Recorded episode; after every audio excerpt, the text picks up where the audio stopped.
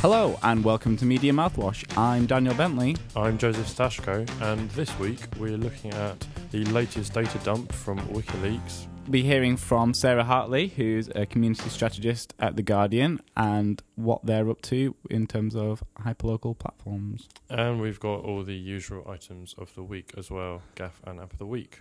which are returned to their rightful places, Yes, this week we thought we'd send them back.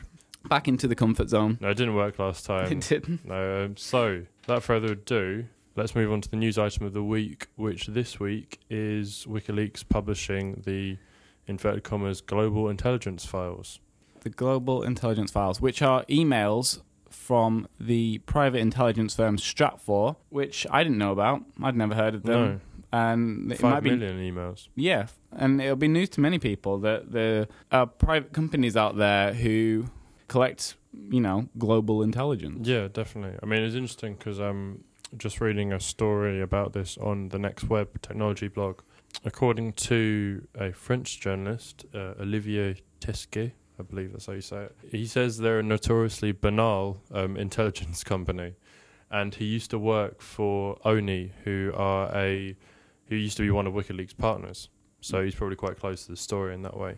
Interesting to see this kind of thing come out. Obviously, more things will come out. I'm sure the media partners that WikiLeaks have collaborated with this time round will be publishing lots and lots of stuff over the coming weeks. They were hacked by an- the uh, anonymous group of hackers Yeah.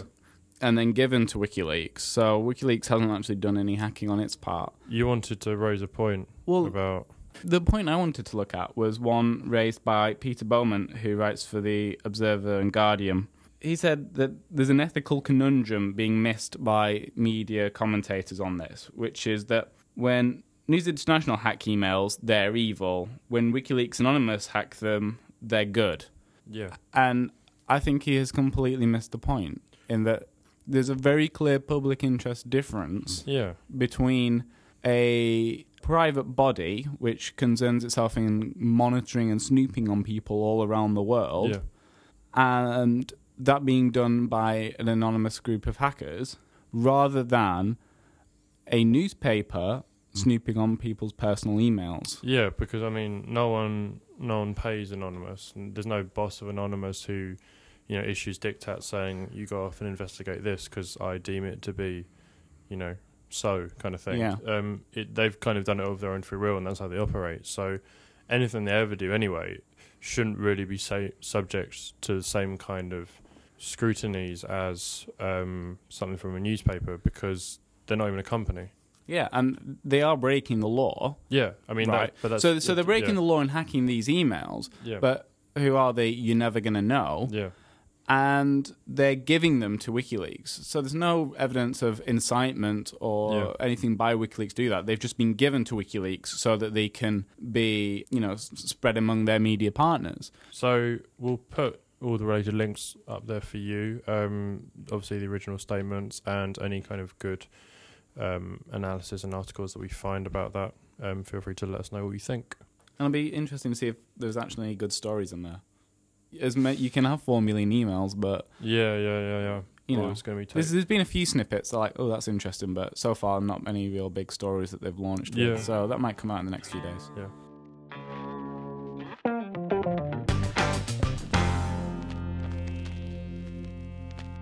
So, regular listeners will know that every week I have a gaff brought to you by various media organizations who may have cocked up this week or done something naughty, made an error. And What is it this week? this week's the same as last week's. A double gaff. It's a double gaff. Double gaff. So, last week there was, uh, you know, a lot of what's going to be in The Sun on Sunday, Murdoch's new Sunday edition of The Sun, and people were expecting probably something a lot more spectacular than what was actually produced. And there's not a lot to it. It was sh- only shocking in how quite dull it was, Yeah, really. I think that was the problem. Is like you know, I'm not, I'm not a Sun reader, but I can at least kind of appreciate the form and the understanding of, you know, kind of shock and tabloid journalism. but it just seemed really safe. And it was tamed by mm. the Sun standards. It was Yeah. extremely tamed by News of the World standards. Yeah, but it was tamed by like just weekday Sun standards.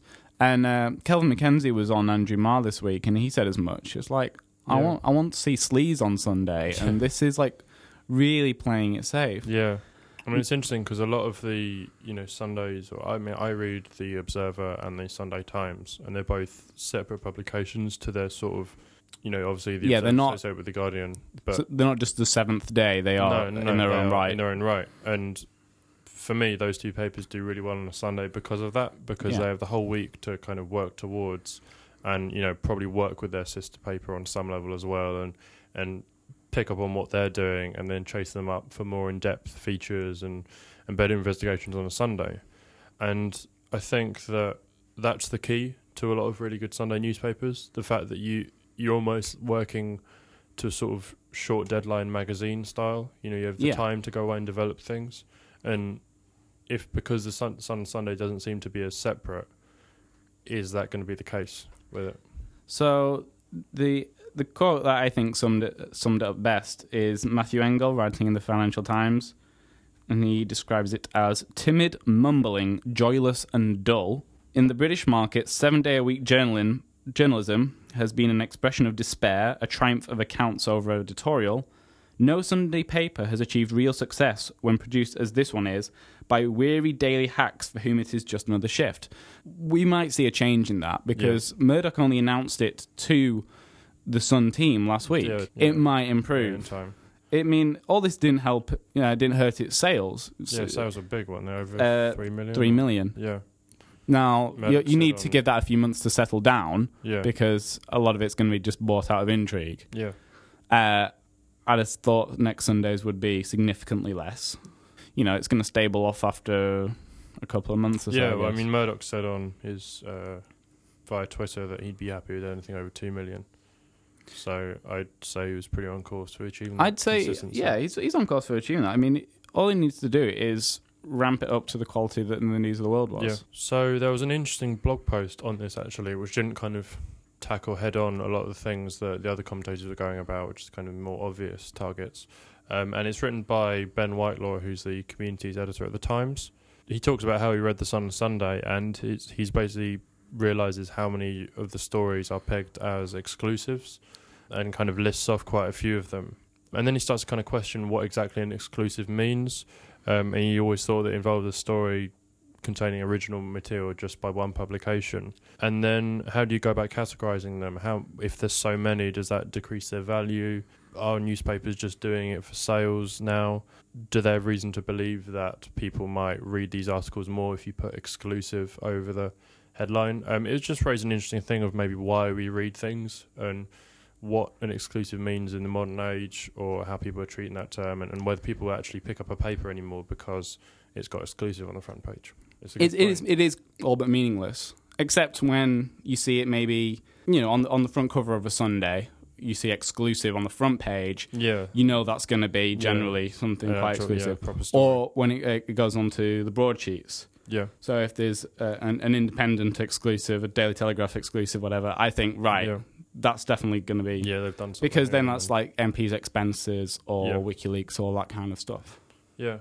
So yeah, I mean we'll put um put a link up to Ben's post. You can have a read of it yourself. It is well worth a read. Yeah, it's good.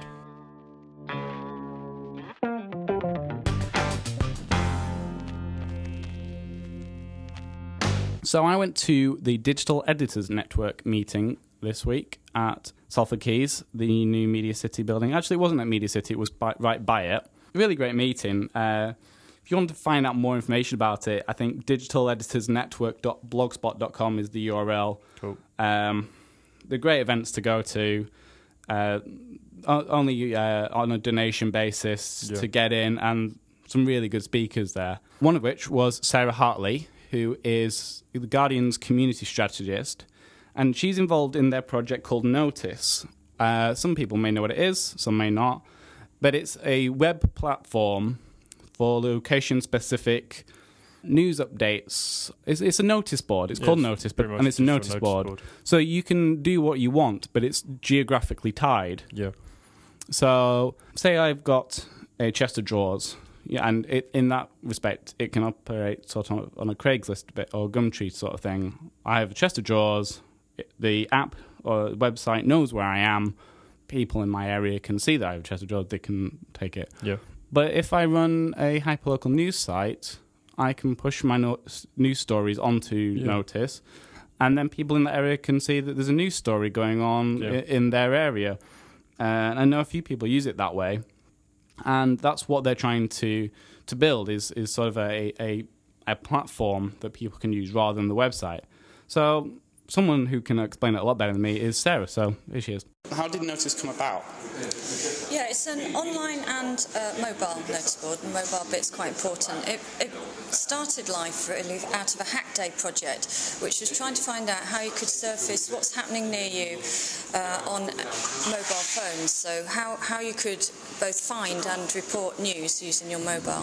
So that started back in 2009, um, and things evolved and changed, and the sort of current sort of iteration around notice boards uh, we started last June and we launched into beta in October. And so, what's the focus of the service going forward? The focus of the service at the moment, obviously, we're still in beta, so we need to uh, expand out of beta at some point. And at the moment, we're actively seeking people to be API partners. So when we open up our API, they'll work on new projects and new ways of using the technology that we haven't, you know, that, that aren't us, that are their developments on that.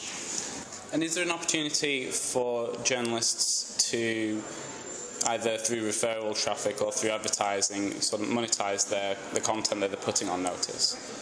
Yeah, if you can become what's called a, a notice board owner, i.e., set up your own notice board, um, you can set up uh, that notice board to look and feel like your own sort of property, if that's a local blog or something. And then, if any uh, paid for advertising is placed on those notice boards, uh, the notice board owner gets 85% of the revenues. We take 15%. Now, don't forget that advertising is essentially free, people will be paying for premium listings.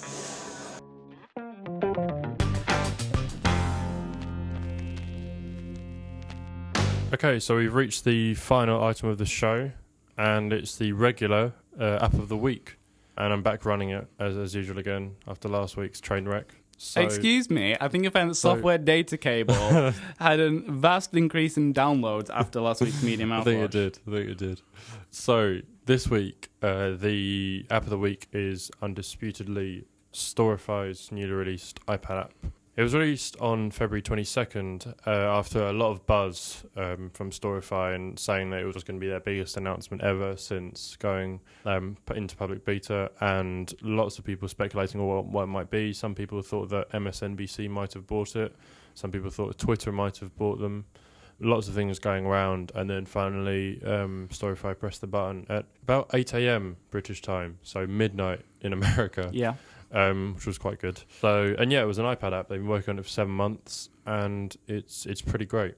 And you blogged about this in about an hour, didn't you? Yeah, yeah, yeah. I was I was up. Um, yeah. Um, well, no, I, I was really interested because I was, you know, I've I've been a big uh, fan of the service for ages, and because of all the hype, I was just really interested to see what they had planned, and so I figured I'd just I'd be online when they they announced this, and it was the iPad app. I said, well, seeing as it's there and I've just downloaded it, I might as well blog about it a bit. So yeah, I reviewed it, and the kind of standout feature is the fact that anyone who's ever used Storify has known that it's very kind of drag and drop Yeah. you drag uh, one thing from where you're sort of looking at media into your story, and it's great for an iPad because that's pretty much all you ever do on an iPad. You drag things around the screen and, and you use you know tactile things.